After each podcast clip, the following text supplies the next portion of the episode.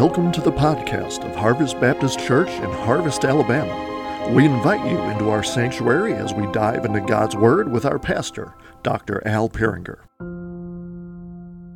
I want to continue studying the Apostles' Creed, what it teaches us, and how it uh, sets, uh, you know, it just sets the bar of what it is uh, that we believe. And um, you know, it, it, ensures these, these creeds and confessions, while we, we know that Scripture alone is our authority, but our, the creeds and confessions help us, they're, they're like guardrails. You know, they make sure that we're staying on track with uh, Scripture. And um, so the Apostles' Creed gives the very minimal uh, of the guardrails. Um, and so tonight, you know, we looked at the person of Christ. I want to talk a little bit about how what it, it says about now his person, uh, how it's played out in his life and in his ministry. He has these titles, and then how these titles were born out in his life because, you know, you have these titles, they should be born out in your life. I don't know if any of you have been following um, kind of, I don't know if you want to call it the craziness or the drama or whatever, you know, about the royal family in Great Britain because you know Harry and Meghan kind of fell out with the rest of the royal family, and they decided, hey, we're, we're going to air all our dirty laundry on a Netflix show or whatever, and then write a book about it and all, all, uh, all this uh, other stuff. And you know, the, the, from what I can tell, the rest of the royal family's not really addressing it. They're just like whatever. Um, but you know, uh, Char- it, boy, it, it's still hard to say King Charles. I mean, all my life I've been saying Queen Elizabeth. But uh, King Charles, you know, his coronation is going to be coming up. And so it'll be interesting about what happens there. But there's also this big hoopla about titles. So I guess the king or the queen or whatever, they, they determine the titles. And Harry and Meghan want to make sure, I don't know if they want to make sure they have titles, but I know they, they want to make sure their kids have certain titles. And, you know, it's the king who gives them these titles. And I think, I mean, I'm not British, obviously, but I, I, think that the king could even take away titles. I mean, just completely strip you of titles or whatever. But I find it funny. All these people are wanting these titles. And it makes me wonder if their actions are in line with the titles that they're wanting or that they have or, or whatever. So, you know, okay, Harry, you want the title prince. Are you acting like one? All right? Charles, you got the title king. Are you acting like one? Does your life bear out the title that, um, that you have or that you're claiming to have? And, you know, we looked at the names and the titles uh, of Jesus. And we find that his life bears witness to the truth of those titles. Those, those titles and names, they bear witness to his essence and his nature and his work and his actions on the earth. And then, you know, the Apostles' Creed tells us that his life and death and resurrection demonstrate who he is and the truthfulness of the titles given to him. And so, what it does is it highlights the, the Apostles' Creed highlights events that prove to us Jesus is who he claims to be. So let me reread uh, the first two sections of the Apostles' Creed. I believe in God, the Father Almighty, maker of heaven and earth. I believe in Jesus Christ, his only begotten Son, our Lord, who was conceived by the Holy Spirit, born of the Virgin Mary, suffered under Pontius Pilate was crucified, dead, and buried. He descended into hell. The third day he rose again from the dead. He ascended into heaven and sits at the right hand of God the Father Almighty. From there he shall come to judge the living and the dead. So the titles that, that are given, or that the Apostles' Creed points out, his names and titles, you know, he points out he was given the name Jesus, and the name Jesus means Yahweh saves, and that is exactly what he accomplished. He saves God's people from their sins. He is Jesus the Christ. Christ is the Greek version of the word Messiah, which means anointed one. That had special meaning for the Jews. It pointed to prophets, priests, and kings. Jesus is the ultimate prophet, priest, and king. It says he is the only begotten. He is the unique Son of God. He shares in the nature and essence of God the Father. It says he is Lord. He is Lord and Master, meaning that he is God and he's in charge. What wonderful names they are. The names given of Jesus Christ, the only begotten Son of God, our Lord. How do we know, though, that these titles, these names, are who He is, that they reflect Him? Well, the Creed highlights His life. And first, it speaks about the historical fact of His birth and the uniqueness of His birth.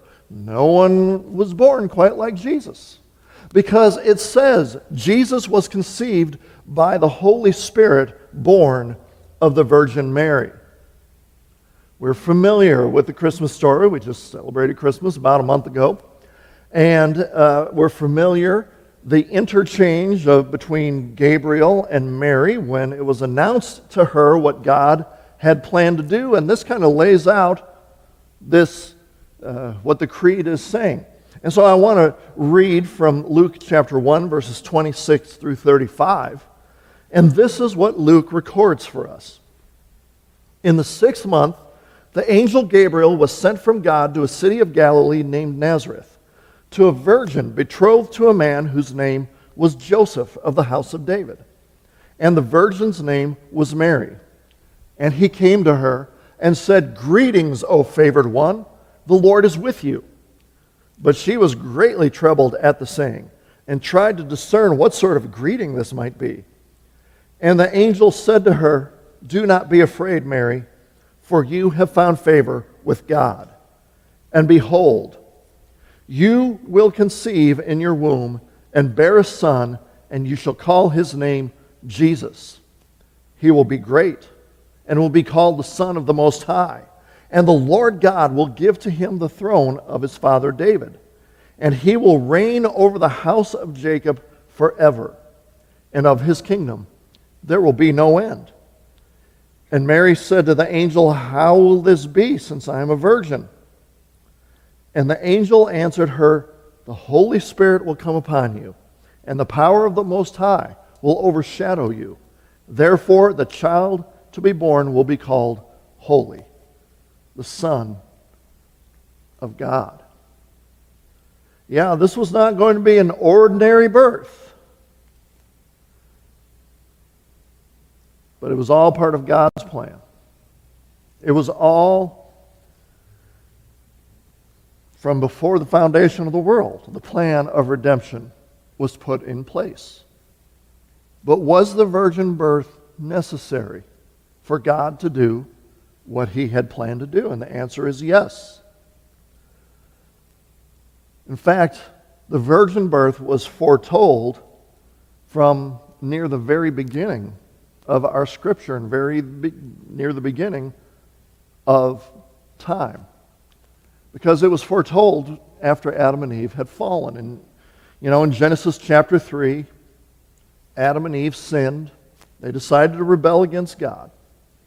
God handed down curses to all of the parties involved Adam, Eve, and the serpent.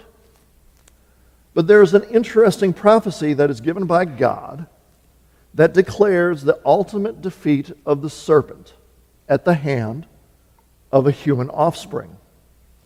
In something that is in theological circles referred to as the proto evangelium, and all that term means is first gospel. I mean, it is the gospel. It's the first revealing of the gospel. It's the first revealing of the plan of redemption. And this is the way it's described. And from the beginning in Genesis chapter 3, it points to the uniqueness of Christ's birth. So in Genesis 3:15, God he's cursing the serpent, and this is what he says to the serpent. I will put enmity between you and the woman, and between your offspring and her offspring. He shall bruise your head, and you shall bruise his heel. So God says that the seed of the woman would bruise or crush the head of the serpent. Now, it's interesting that God describes it as a battle between the woman and her seed versus the serpent and his seed. It doesn't call them the offspring of Adam. It doesn't say the offspring of man. It would be a special offspring of the woman that would conquer the serpent and those that were under his sway. So the virgin birth is prophesied in that it would be the offspring of woman, not the offspring of man. And we'll get into a little bit into why that is in just a minute. But this supernatural birth was prophesied elsewhere. Now we're very familiar with, we read it and hear it every Christmas time in Isaiah chapter 7, verse 14, where God said through Isaiah, Therefore the Lord himself will give you a sign. Behold, the virgin shall conceive and bear a son, and shall call his name Emmanuel. And then in the Gospels, we are told that this prophecy was fulfilled in Christ in Matthew chapter 1, verses 22 and 23. It says, All this took place to fulfill what the Lord had spoken by the prophet. Behold, the virgin shall conceive and bear a son and they shall call his name Emmanuel, which means God with us. That's who Jesus is. He's God with us. And so, yes, this is, this is a very important doctrine. Now, I don't know if we ever think of it this way because we might not always make that connection. But the virgin birth, Jesus' unique birth, is a gospel issue. Because without the conception by the Holy Spirit and the birth from a virgin, there is no gospel for us to speak of. There is no gospel without the virgin birth. Paul thought it was important to the whole message. So he shared, for example, in Galatians chapter 4, verses 4 through 6, when the fullness of time had come, God sent forth his Son born of a woman born under the law to redeem those who were under the law so that he might receive that we might receive adoption as sons. And because you are sons god has sent the spirit of his son into our hearts crying abba father. God sent his son born of a woman without the virgin birth there is no gospel Without the gospel, there is no salvation. Without salvation, we are not children of God, we are enemies of God. And so, without the virgin birth, everything else tumbles. And you will notice when you hear theologians, well, supposed theologians, those, those who want to undermine the Christian faith. Those who want to, want to undercut the Christian faith, they will attack at one of two points. They will either attack the resurrection of Jesus Christ or they will attack the virgin birth. The reason these two events in Jesus' life that they attack is because they are trying to deny anything supernatural. I mean, virgin birth is obviously supernatural, and they're trying to deny it because they want to deny miracles and they want to deny everything else. So they do it first to undermine the supernatural, but then they also do it to undermine Christ's identity. And you undermine Christ's identity, you undermine the entire gospel. And so it is not exaggeration to say that if you undermine the virgin birth, all the other critical doctrines of the Christian faith are going to tumble right along with it. That's why Al Mohler put it this way. He said, without the virgin birth, Christ is not God. If Christ was not conceived by the Holy Spirit, then he must have a human father, and thus he is not divine. Also, without the virgin birth, the gospel does not provide salvation. If the virgin birth is a lie, then Jesus could never reverse the curse and save sinners. Moreover, if Christians, eh, if Christians deny the virgin birth and treat the conception of the Holy Spirit as a myth, then they threaten a whole range of other Christian doctrines, including the truthfulness of Scripture, the humanity of Christ, the sinfulness of Christ, sinlessness of Christ, and the nature of grace. Christians today must affirm the virgin birth of Christ. Indeed, the Christian faith and the Bible on which that faith stands demands it. So here's the thing in order for Christ to be able to fully atone for sin, he had to be both God and man. He had to be. And without the virgin birth, he ain't, which is terrible English, I know, but he, he's not. He, he is not both God and man. Because, I mean, let's think about it this way. First, if Jesus was conceived in the natural way, he could not be both God and man. And in order for him to be the, the uh, the mediator between God and man, he had to be both God and man. So God had to be part of the conception for Jesus to carry with him the divine nature that he already had from eternity. So, yes, this is a gospel issue. Yes, this is important.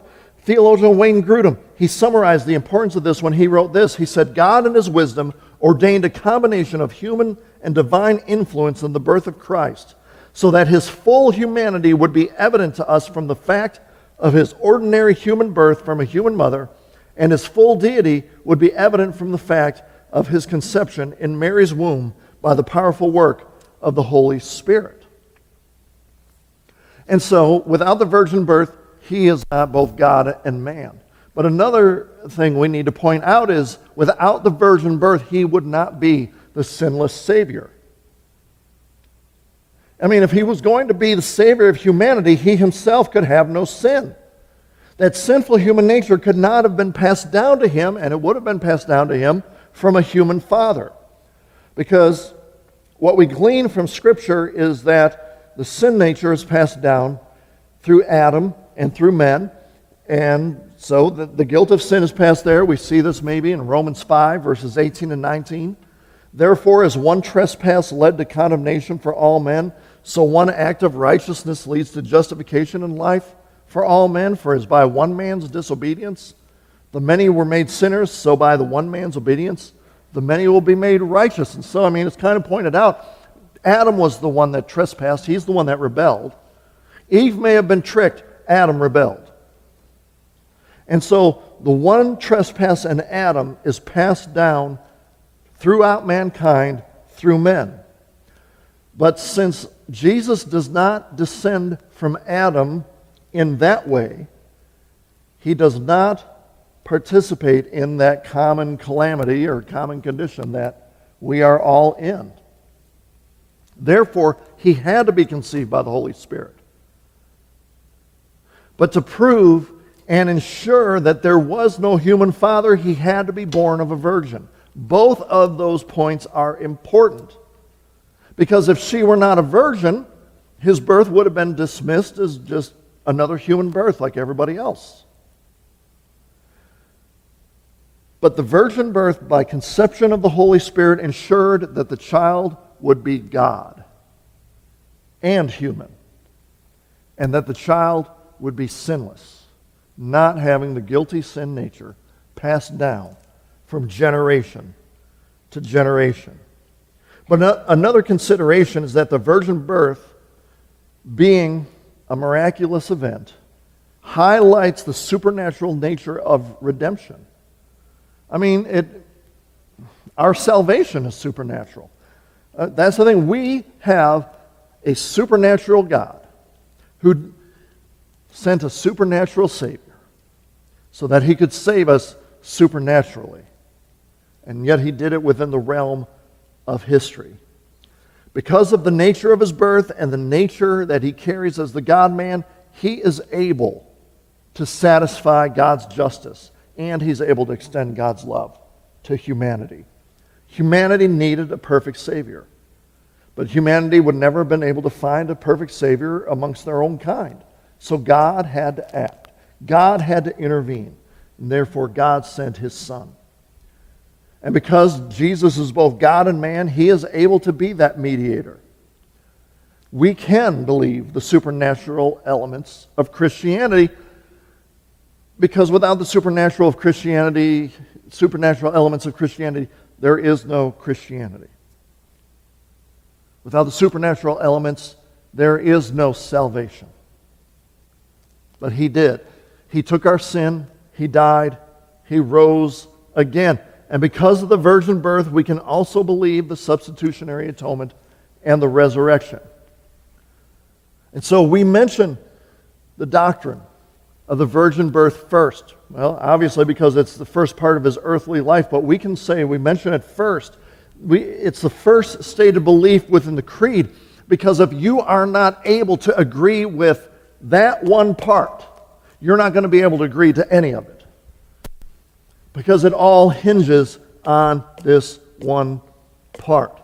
As theologian Donald MacLeod wrote, he said, The virgin birth is posted on guard at the door of the mystery of Christianity, and none of us must think of hurrying past it. It stands on the threshold of the New Testament, blatantly supernatural, defying our rationalism, informing us that all that follows belongs to the same order as itself, and that if we find it offensive, there is no reason to proceed any further. If you can't hold to the virgin birth, then don't worry about anything else, because none of the el- nothing else makes sense without the virgin birth. And so Clayton Bell lists some practical consequences of the virgin birth. One, the fully human and fully divine natures of Christ make Christ the perfect revealer of God to, in terms that human beings can understand. Second, the fully human and fully divine natures of Christ make him the perfect mediator between God and men. He redeemed us, He paid for us, He speaks for us before the Father. And third, if God can bring life into the womb of a young virgin, God can bring life into our dead, sinful human nature and produce new lives that also make us children of God. You get this part wrong, you get everything else wrong. But thankfully, this is historically true and accurate. We have a supernatural Savior. And for those of us who have believed, we can rest in this doctrine because we are secured in the hands of the supernatural Savior.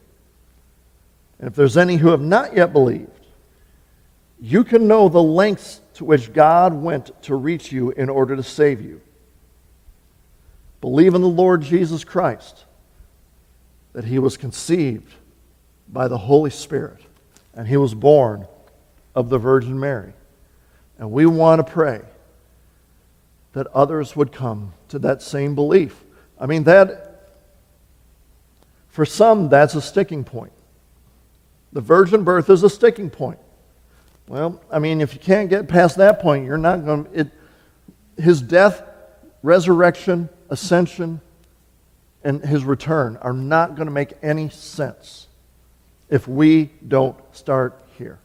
And so we want to pray that God would open up the eyes of the spiritually blind so that they would know, they would see, and they would believe.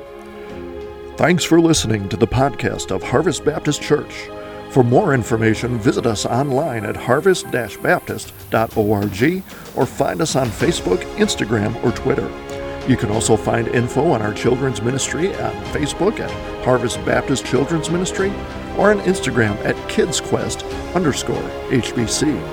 Our student ministries on Facebook at HBC Vertical Student Ministry and on Instagram at VSM underscore HBC. We welcome you to join us on Sunday mornings at 10 a.m.